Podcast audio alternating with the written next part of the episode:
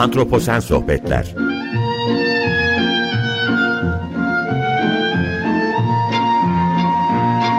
Hazırlayan ve sunan Utku Perktaş Merhaba, iyi akşamlar herkese. Antroposen Sohbetlere hoş geldiniz. Ben Utku Perktaş. Açık Radyo'nun 53. yayın döneminde başladığım Antroposen Sohbetler, biyoçeşitliğin dinamik doğasını yansıtmaya çalıştığım bir program olma amacındaydı. Toplam 26 farklı program ve 23 farklı konukla bu amaca belli ölçüde ulaştığımı düşünüyorum. Bugün 53. yayın döneminin son programını yapıyoruz. Dolayısıyla da e, kısa bir teşekkür faslı olsun istedim. E, hem katılan konuklarıma e, hem de bu son program dolayısıyla biraz neler yaptık bunları özetlemeye çalışacağım. Toplam 23 farklı konuk dedim. Her biri konusunda uzman isimlerdi. Bu yayın döneminin son programı vesilesiyle e, her birine ayrı ayrı teşekkür ediyorum burada. Antroposen sohbetlerde geçtiğimiz yaz döneminde iki kere Akdeniz doğası üzerine konuştuk. İlki Akbelen Ormanı ve Kızılçam üzerineydi. Akdeniz'in endemizmine dikkat çektiğimiz bu programda bölgeye verilecek tahribatın Akdeniz biyoçeşitliliğini olumsuz etkileyeceğinin altını çizdik konuğumla beraber. Akdeniz'in konu olduğu bir diğer programda orman yangınları nedeniyleydi. Geçtiğimiz yaz dönemi e, orman yangınları açısından Türkiye'nin e, ağır tahribat aldığı, e, önemli bir maliyet ödediği dönemdi. Küresel ısınma, orman yangınları ve Akdeniz arasındaki ilişkiyi detaylı konuşmuştuk bu vesileyle. Bu söyleşilerde katılımıyla destek veren Çağatay Tavşanoğlu'na e, burada teşekkür etmek istiyorum. Çağatay vakit ayırdı. Üç farklı zamanda programa konuk oldu. İkisi Akdeniz dolayısıylaydı. Biri de ilk programdı. E, yok oluşları konuşmuştuk kendisiyle. E, yine kendi ilgi alanım kuşlar olunca ve Türkiye kuşlarına ilişkin ülkemizde de güzel şeyler yapılıyorken kuşların konu olduğu toplam üç söyleşi gerçekleştirdim antroposen sohbetlerde. Bu söyleşilerin ikisinde Kerem Ali Boy'la desteğini esirgemedi. E, kendisiyle Türkiye kuş çeşitliliğini tartıştık ve Türkçe kuş isimlerine ilişkin önemli e, bir projeden konuştuk kendisiyle beraber. Ve bu anlamda program, program gündemine Kerem de destek verdi. Bu vesileyle kendisine de teşekkür etmek istiyorum. Bu iki isim birden fazla kere programa katılan konuklarımdı. E, antroposen sohbetlerde kriz çağında biyoçeşitlik konuştuk genel olarak. Yok oluşlardan tehditlere, farklı konuları ele aldık. Ancak bir programda iklim kurgu edebiyatını konuştuk. İlginç bir programdı. E, akılda kalan söyleşilerden biri oldu bu. Buket Uzuner'le gerçekleştirdiğim bu söyleşide biyoçeşitlik ve iklim değişimine farklı bir perspektiften e, bakmıştık. Burada tekrardan hatırlatmak istedim. Unutmamam gereken bir konu da programın giriş müziği. Antroposen dediğimiz için nasıl bir giriş müziği olmalı sorusuna Tuğba Biret Ertan destek verdi. Charlie Chaplin'in modern zamanlarından alıntıladığımız giriş müziği için Tuğba'ya çok teşekkür ediyorum. E, lafı daha fazla uzatmayayım. E, yeni yayın döneminde antroposen sohbetler devam edecek. Bu bilgiyi de verdikten sonra bugünün başlığını yavaş yavaş geçeyim. Bir konuğum var. Beni bekliyor şu an. Bugün e, dünyayı mikroorganizmalar mı yönetiyor e, sorusunun cevabını Gözde Koşarsoy Ağaçeli ile e, vermeye çalışacağım. Gözde bir hoş geldin demek istiyorum. Gözde merhaba, nasılsın? Hoş geldin. Hoş bulduk hocam, merhaba, sağ olun. E, davetimi kabul ettin, vakit ayırdın. Çok teşekkür ediyorum öncelikle. Ve ben teşekkür ederim fırsatı bana sunduğunuz için konuya yavaş yavaş geçebiliriz ama e, geçmeden önce çok kısa seni tanıma şansımız olur mu? Ben Hacettepe Üniversitesi Biyoloji Bölümü Biyoteknoloji Anabilim dalında e, doktor araştırma görevlisi olarak e, çalışıyorum. Biyopolimerler ve e, nanobiyoteknoloji üzerine uzmanlık alanım ve o yüzden mikroorganizmalarla haşır neşirim sürekli. Peki o zaman ben yavaş yavaş konuya gireyim çünkü biyoçeşitlik sohbetlerimizde hep makro düzeyde konuşmalar yaptık. Hayvanları, bitkileri konuştuk. Ee, ama mikroorganizmalara çok sıra gelmemişti. Bu antroposen dönemde mikroorganizmalar tükeniyor mu? Onlar da tehdit altında mı? Ee, mikroorganizmalar biyosferin yaşam destek üniteleri olarak tanımlanabilir mi? Bitkiler ve hayvanları e, konuştuğumuz bu dönemde e, onları unutmamamız gerektiğini düşünüyorum. Toplam hani dünyada 1.9 milyon tanımlanmış tür var. Bu sayı 8 milyona ulaşabilir, 12 milyona çıkabilir diyor e, bilim insanları ama mikroorganizmaların bu çeşitlilik içindeki yerine e, ne yapıyorlar? Bir bu soruyla başlayayım. E, biyoçeşitlilik kaybıyla ilgili hayvanlarla ve bitkilerle e, birçok çalışma yapılmış durumda ve hani araştırmalar zaten hayvanlara ve bitkilere yönelik devam ediyor. Ancak e, iklim değişikliği mikroorganizmaları da etkiliyor. Mikroorganizmalar da aslında iklim değişikliğini etkileyebiliyor. Yani bugüne kadar mikroorganizmalar üzerinde çok fazla durulmuş durumda değil. Hı hı. Sizin de söylediğiniz gibi oysa mikroorganizmalar biyosferin yaşam destek üniteleri. Ee, özellikle sağlıklı e, küresel ekosistem için vazgeçilmezler. Deniz ve kara biyomlarında tarımsal, endüstriyel atık ve sağlık sektörlerinde sera gazı artışı dair çok faktörlü etkiye sahipler. Dolayısıyla biyoçeşitlik krizinde aslında onların da önemli bir rolü var. Yani hani biyoçeşitliğin sürdürülebilmesi için onlar da biyoçeşitliğin bir bileşeni ama. Evet kesinlikle. Ve tüm çok hücreli organizmaların mikrobiyal yaşama ihtiyacı var aslında. Evet, evet. Peki yani e, mikroorganizmalar bu karbon azot döngüsünde ya da nelerde e, görev alıyorlar? Bu karbon ve azot döngüsünde yer, al, yer alıyorlar bildiğim kadarıyla. Evet evet karbon ve azot e, döngülerin merkezi rolündeler. Onun dışında hayvanların, bitkilerin sağlığında, yer geliyor hastalığında, tarımda ve e, küresel yiyecek ağında anahtar role sahipler. Bir de çok şöyle bir özellikleri var. Makroskobik organizmaların yaşadığı her yerde yaşayabildikleri gibi e, çeşitli çok uç e, ortamlarda, çok yüksek sıcaklıklarda, yüksek basınçta, radyasyonlu ortamlarda, oksijensiz koşullarda gibi ekstrem ortamlarda yaşayabilen tek canlı formları mikroorganizmalar. Ve e, dünyadaki varlığının, yaşamın başladığı düşünülen yaklaşık 3.8 milyar yıl öncesinden beri e, var oldukları söyleniyor ve birçok ortam yok olduğunda da tekrar e, varlıklarını sürdürmeye devam etmeleri bekleniyor mikroorganizmaların. Tabii dünyadaki yok oluşları büyük kitlesel yok oluşlara odaklandığımızda son 500 milyon yıla odaklanıyoruz. Çünkü Kambriyan patlaması esasında bizim için mihenk taşlarından bir tanesi. Ama dünyanın 4,5 milyar yıllık tarihini düşününce mikroorganizmalar 3,8 milyardır dünyadalar. Ee, dolayısıyla hani önemli bir bilgi. Bunu da e, bu vesileyle ben de sen söyledikten sonra bir kez daha altını çizmek istedim. Şimdi hı hı. peki hani denizlerde ve karalarda e, mikroorganizmaların varlığını görüyoruz ve her iki ortamda da farklı etkileri oluyor. Denizlerde nasıl bir etki var? E, bu konuda ne söylersin? Şimdi antroposen çağla birlikte e, iklim değişikliği ve e, küresel ısınma organizmaların yayılmasını ve dolaylı olarak besin maddelerinin taşınmasını da etkiliyor. Evet. Mikroorganizmalar makroskobik organizmalara e, kıyasla daha kolay yayılım gösterebiliyorlar. O yüzden etkileri de daha hızlı olabiliyor. Denizlere baktığımızda e, deniz biyokütlesinin yaklaşık %90'ını mikroskobik canlılar oluşturduğu tahmin edilmekte. Bu evet. oldukça yüksek bir oran.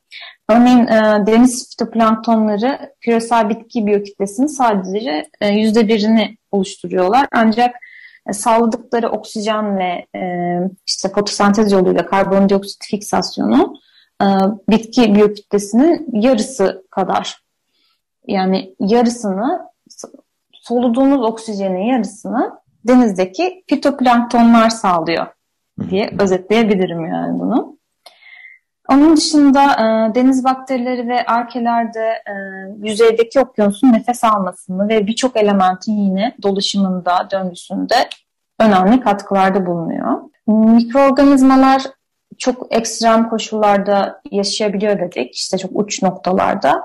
Örneğin deniz, derin deniz tabanlarındaki metanojenler ve metanotroflar da e, önemli metan üreticileri ve tüketicileri. Ancak tabii sera gazıyla ne kadar ilişkilendirildiği henüz e, bununla ilgili yapılan bir çalışma yok. Evet. Dünyamız ısınıyor. Yani genel olarak dünyamızın ısındığını bu yatsınmaz bir gerçek. Ee, hı hı. Peki hani buradan yola çık çıkacak olursak okyanusların ısınma, ısınması, asitlenmesi, mikroorganizmaların bu noktadaki rolleri bunlar bu konuda bir şeyler söylenebilir mi? Ee, şöyle bir şey okumuştum hocam. Ee, yapılan araştırmalara göre dünya aynı miktarda karbon emisyonu üretmeye devam ederse evet. bugün doğan bir çocuk 71. yaş gününde ortalama 4 santigrat derece daha sıcak bir dünyada yaşayacak. Bu aslında e, korkunç bir şey bence. e, okyanusların ısınması, asitleşme, ötrifikasyon ve e, aşırı kullanım, örneğin kontrolsüz balıkçılık, turizm gibi. Hı hı. E, bunların hepsi mercan resiflerinin azalmasına yol açıyor. Ve mercanlar üzerinde yaşayan yüz binlerce mikrobiyal tür var ve e, mercanlarla aslında ortak yaşıyorlar. Hı hı. E, bu mikrobiyal türler mercanlara besin maddelerini ve vitaminleri sağlıyorlar. Mercanların patojenlerle savaşmasında rol alıyorlar. Ancak işte ısınmayla, çevresel bozulmayla e, mercanların beyazlaması ve mikrobiyomunda da hızla değişim beklenmekte. E, asitleşme dedik. Okyanusların asitleşmesi e, daha yüksek organizmaların balıklarda e, doku hasarına neden olabiliyor. Bu da patojen bakteriler için e, bulunmaz bir fırsat. Evet. E, ve bağışıklık sistemlerinin zayıflamasına neden olabiliyor. Ya da işte bazı deniz organizmaları, mercanlar ve kabuklu deniz ürünleri gibi e, asit içinde daha kolay çözünen kalsiyum karbonattan oluşan kabuklara sahipler. Evet. Deniz suyunun asitliği arttıkça da bu organizmaların kabukları, e, kabuk oluşturmaları zorlaşıyor ve yine patojenlere açık hale gelebiliyorlar. Evet, evet. Denizde peki, bu şekilde. Peki karada nasıl bir etki var acaba? Ee, karada da şöyle e, Dünya Bankası'nın tarım alanlarına ilişkin e, verilere göre karasal çevrenin yaklaşık yüzde kırkı tarıma ayrılmış durumda. Hı hı. Bu, bu oldukça büyük, evet büyük bir e, sayı. Ve e, tarım arazilerinin içerdiği besin maddelerinin yanı sıra karbon, nitrojen ve fosfor çevrimlerinde önemli role sahip mikroorganizmalarda da belirli bir azalma gözlenmiş durumda bu küresel ısınmayla beraber. E, fosil yakıtların yanması ve e, kontrolsüz, amaçsız gübre kullanımı da e, nitrojenin çevrede bulunurluğunu önemli ölçüde arttırıyor. Bu da e, küresel biyolojik kimyasal süreçleri bozarak ekosistemin sürdürülebilirliğini tehdit ediyor. Ya bulunduğumuz çağda insan çağında antroposende mikroorganizmalar da azalıyor. Benim anladığım bu o zaman. Evet, mikroorganizmalar azalıyor ama e, diğer e, makroorganizmalara göre daha kolay uyum sağlıyorlar. Öyle Tabii daha, daha hızlı bir evrim hızları olduğunu düşünecek olursak evet. herhalde adaptasyon güçleri biraz daha evet. e, hızlı diyebiliriz en azından. Bir, tane yapılan son bir çalışma okumuştum. Evet. Ee, bu doğal ortamda yapıyorlar. 125 tane mikroskobik kafes kullanarak e, ortama ne kadar uyum sağlayacaklarına dair bir deney yapmışlar. Ve 18 ayda mikroorganizmaların bulundukları ortama e, uyum sağladığına dair ve 18 ay evrimleşme için çok hızlı bir süreç aslında. Tabii doğru. O yüzden çok kolay adapte olabiliyorlar. E, bakterileri düşündüğümüzde daha da hızlı evrimleşebiliyorlar esasında. Evet. Değil mi? Peki e, farklı mikroorganizma türleri için farklı şeyler söylenebiliyor. Yani bu mikroorganizmalar genellikle hastalıkları sebep oluyor. Bulunduğumuz hı hı. dönemde işte koronavirüs salgını yine bir gözle görmediğimiz bir virüsün sebep olduğu bir salgın. Ee, yani pek çok mikroorganizma türü farklı şekillerde hastalıkları yol açabilir. Bunlar arasında mesela mantarları, fungusları yani unutmamamız gerektiği düşünüyorum. Bu konuda hiçbir e, tarihsel olarak baktığımızda ya da günümüze baktığımızda bir bilgi var mı? Funguslar özellikle e, bitkilerde birçok hastalığa yol açabiliyor. Zaten hani gıda bizim için çok önemli.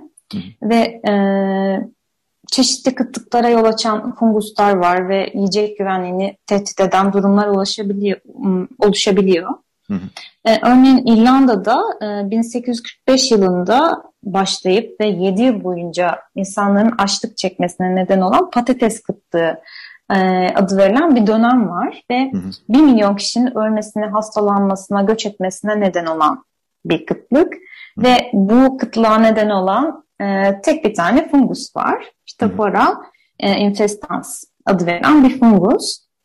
Bu ilginç. Ee, evet, evet ilk, e, ilk sene ekilen patatesin yüzde kırkına zarar veriyor. Daha sonraki yıllarda patatesin tamamını yok ediyor ve bayağı halkın e, göç etmesine ve nüfus oranında yüzde yirmi ila yirmi beş oranında azalmasına neden olan bayağı büyük bir kıtlık yaşanmış aslında. Tek bir fungus neden oluyor buna.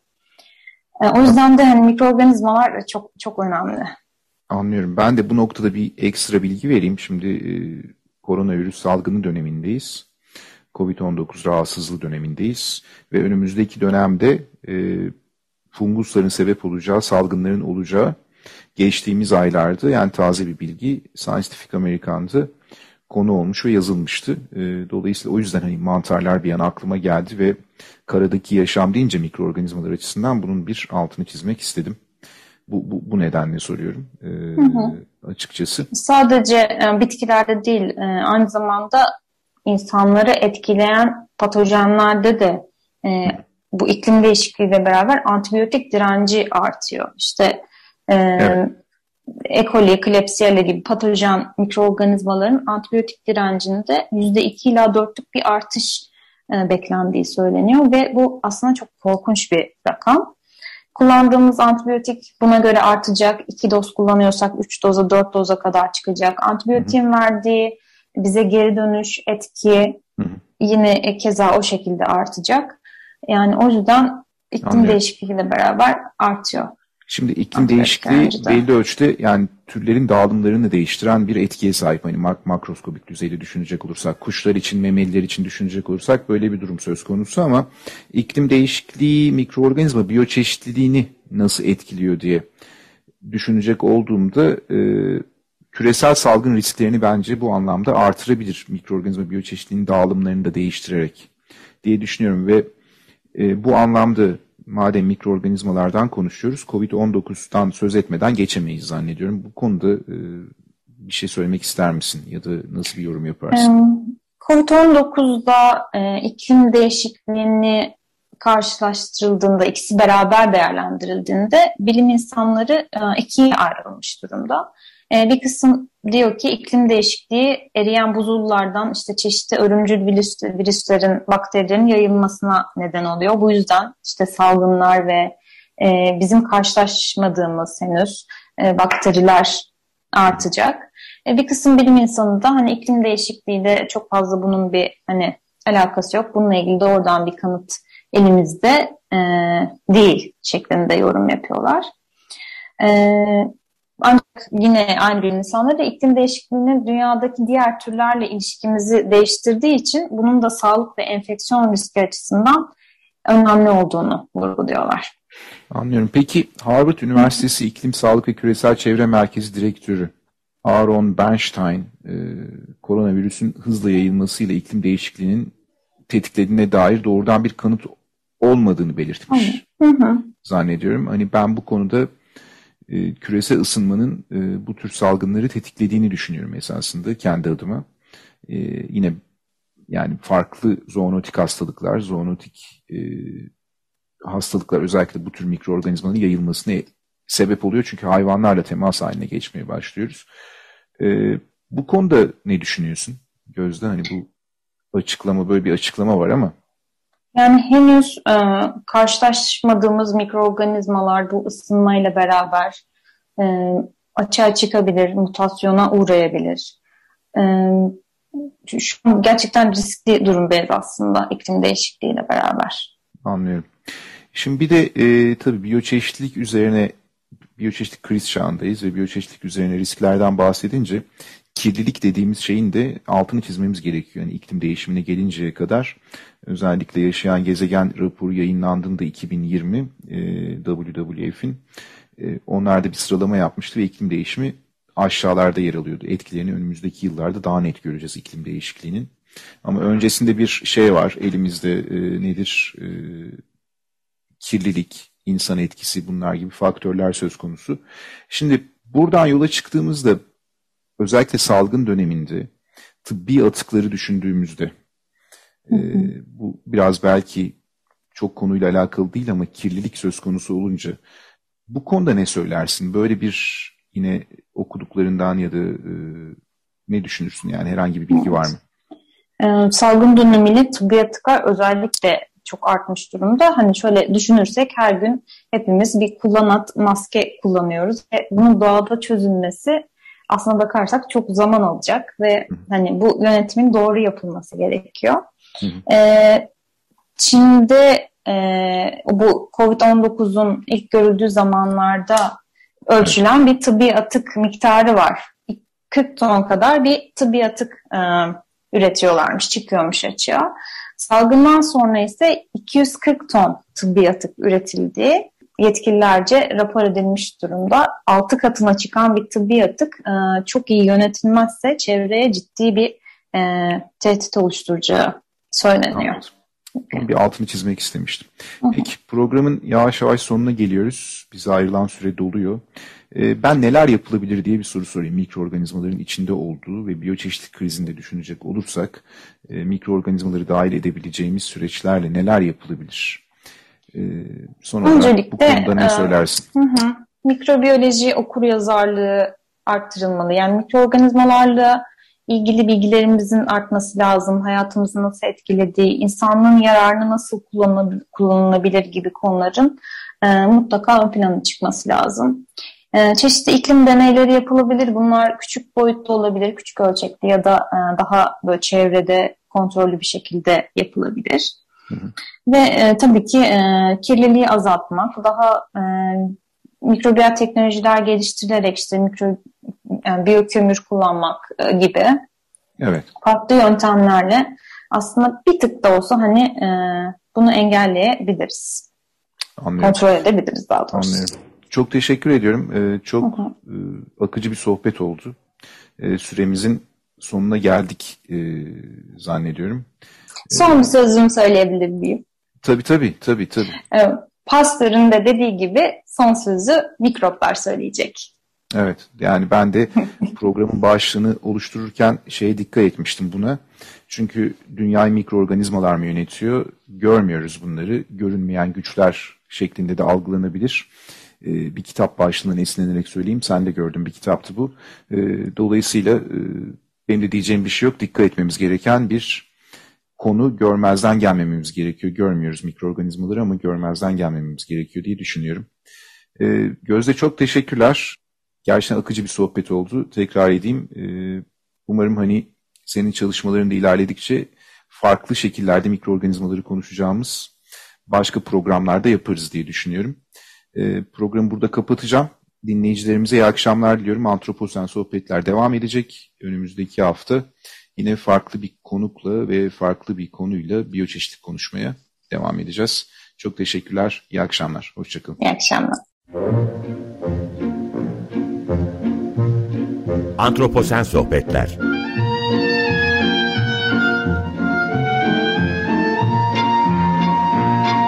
Hazırlayan ve sunan Utku Perktaş